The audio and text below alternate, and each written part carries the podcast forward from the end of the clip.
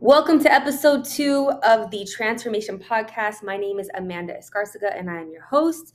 And today's episode is going to be about confidence and goals. So, I want to start off the podcast by talking about me growing up and how I lacked confidence in myself and my abilities due to the lack of support and stability. So, growing up in, in my house, there wasn't a lot of affirmations like some kids get, there wasn't a lot of uh, support. Uh, you can do it. You have this. You're you're able to do this. It was more so me being left alone to see if I could do something. And the way that that affected me growing up was I was very unsure of myself. I, I thought to myself, I don't know if I can do it. I'm not sure. So I was left talking to myself as a child, really unsure of myself growing up in the world. I wasn't sure what I could do and what I couldn't. So I went for the small things that I knew that I had a better chance of doing or being successful at.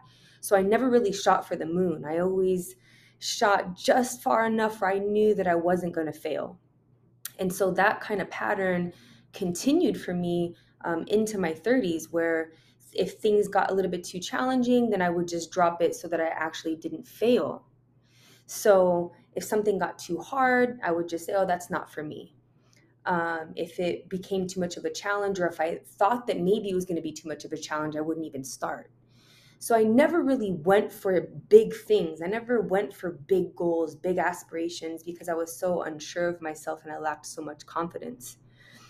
So I saw this kind of pattern showing up for myself, and um, and then when I started working with my coach, I started looking at uh, confidence and we started actually building my confidence up. We had a lot of conversations about where this was stemming from and and how to build confidence. And the way that we build confidence in ourselves is by recognizing the things that we've already accomplished in the past. So looking at things and instances where i had courage and recognizing hey you know what? I did overcome that or i did succeed in that or oh my gosh i did do something extraordinary so recalling on past situations, past experiences where I did have have a lot of success and then that built up my confidence.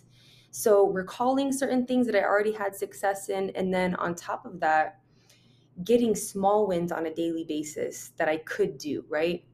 So small things like making sure that I keep my word when I say I'm going to be up at a certain time every morning.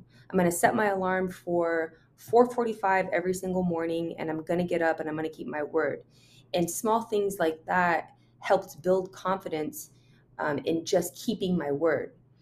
And journaling little things, I did this, I did that, I have accomplished this, I had success in this.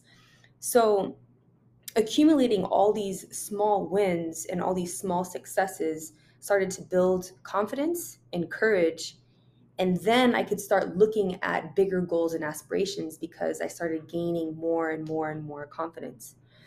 So, to continue on from confidence, um, we'll kind of transi- transition into goal setting and the importance of goal setting because goals is what makes life truly meaningful and fulfilling.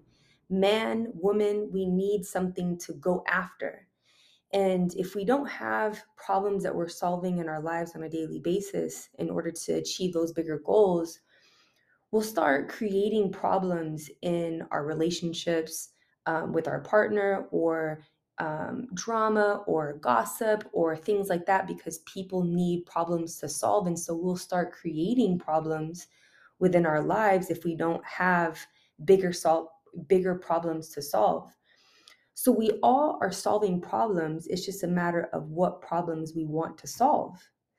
So for an athlete, the problem might be every day, I'm going to lift this amount of weight. That's a problem that we're going to solve in the gym or a goal that we're going after going after in the gym on a daily basis. But if we don't have that in the morning, then we might then we might be more susceptible to causing problems with other people throughout the day because we didn't get that part out of us in the morning.